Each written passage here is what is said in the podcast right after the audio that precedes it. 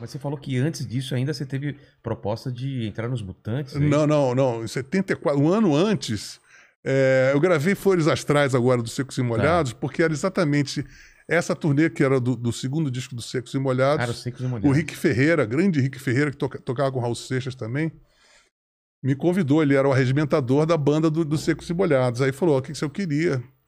Aí tinha o Dade, porque eu conhecia toda a família do, do Dade, o Mu, o Gucci, o, Sé- o o saudoso Sérgio Carvalho, toda a família musical. E o Rick era muito amigo deles e era amigo de colégio. Aí, olha, tem esse cara que toca bateria, é meio novo, né? Mas acho que toca bem, não sei o quê. E aí eu já tava morrendo de medo, mas aí minha mãe, maconheiros, maconheiros. aí eu não pude entrar, né? Assustou. Cara, mas os, os caras pegaram um moleque de 14 anos. Mas eu né? tocava, ó, eu Você tocava tocava- oito horas por dia, Ah, cara. então era- Então, tocava coisas inacreditáveis. Assim, É? tipo, pô. Pegava aqueles discos do Woodstock, de solos de bateria, tudo tocava. Passava o dia inteiro fazendo aquilo. Caramba. E, da- e daí pra, pra Blitz, como que foi a... Não, aí demorou muito, porque Muito? aí o Vimana, a, a gente, Sovô, a gente fez um LP pela Som Livre, estreou o, disco, o, o estúdio da Som Livre de 24 canais, assinamos o contrato, saiu um, um compacto simples, e aí o cara, chamado Patrick Moraes, que substituiu o Rick Wakeman no Yes, Tá. que era a maior banda de rock progressivo da- daquele momento. É. A gente tá tocando no, no, no Bennett, lá no, no auditório do Bennett, no show de banda. Daqui a pouco a gente vê o Patrick Moraes entrar no palco, filmando a banda. Eu falei, cara, o cara. Eu fiquei assim, que isso, cara aí, não sei o quê. Cara adorou a banda e tava saindo do Yes. Eu falei assim: não acredito que o cara vai sair da maior banda do mundo. E queria entrar na nossa banda. E aí a gente, como Vimana, tinha herdado uh, do Mutantes, que foi naquele momento para a Itália, para tentar a vida na Itália. E eles, todo, mora, todo, todo, toda a banda que se prezava naquela época, Novos Baianos, o Terço, morávamos no sítio. Todo mundo morava cada um num sítio, né?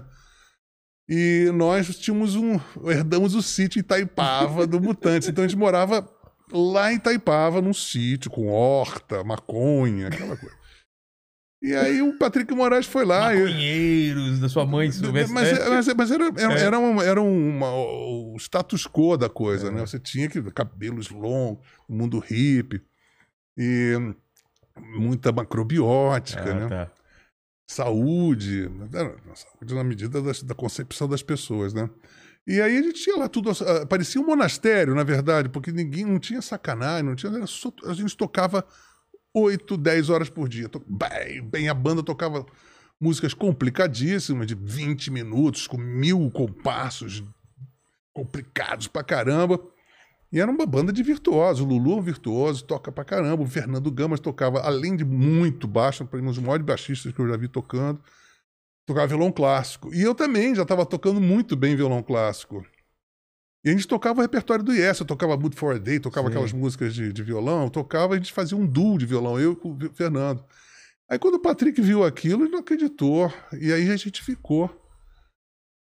Almost Famous. A gente passou um ano. Ele, fez um lockdown na Poligram, a gente ficou ensaiando na Poligram. Depois ele fez um estúdio na casa dele. E aí ficamos um ano. Aí vinham os- vários empresários internacionais. Peter Grant, Led Zeppelin.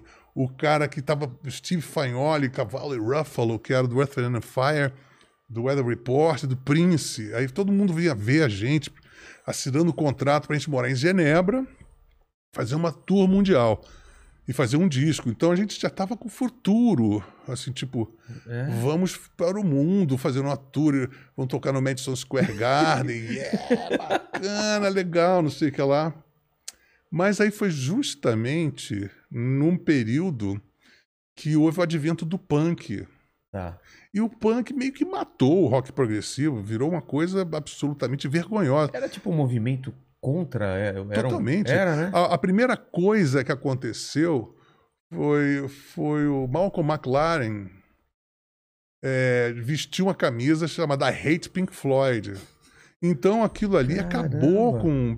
Você não podia achar Led Zeppelin legal, Yes, Pink Floyd, tudo aquilo virou lixo. Caramba. Era meio que proibido. Ó, você, na verdade, a partir de 75, 76, aquilo ali virou lixo. Você não podia nem dizer, pegava mal. E eu mesmo comecei. E aí herdei os discos do Patrick, porque aí, nesse Inter eu acabei namorando a mulher do Patrick e casando com a mulher do Patrick. Aí fiquei quatro anos com ela. Tinha 18 anos na época, 17, Caramba. 18 anos, semi-virgem. e aí fiquei com três enteados para cuidar, três que eu, eu cuidei, a Adriana, a Daniel e a Hanna. Eu cuidei, fiquei entre hum, stepfather e irmão mais velho, Sim. né? Que ela era mais velha do que eu também. E aí fiquei lá há uns quatro anos. Nesse ínterim, aí fui tocar com Walter Franco, Luiz Melodia. Mas você falou do punk, veio? Não, não. Aí, eu, acabou a acabou banda. Acabou a banda? Acabou a banda, porque não. todos aqueles contratos é. foram pro Beleléu. Viram... Fora o fato, o meu romance paralelo ali com justamente a mulher do, do, do Patrick. É. Então isso tudo não, não ajudou. É, isso não foi muito... Né? Então isso tudo contribui. Mas isso não ia acontecer mesmo.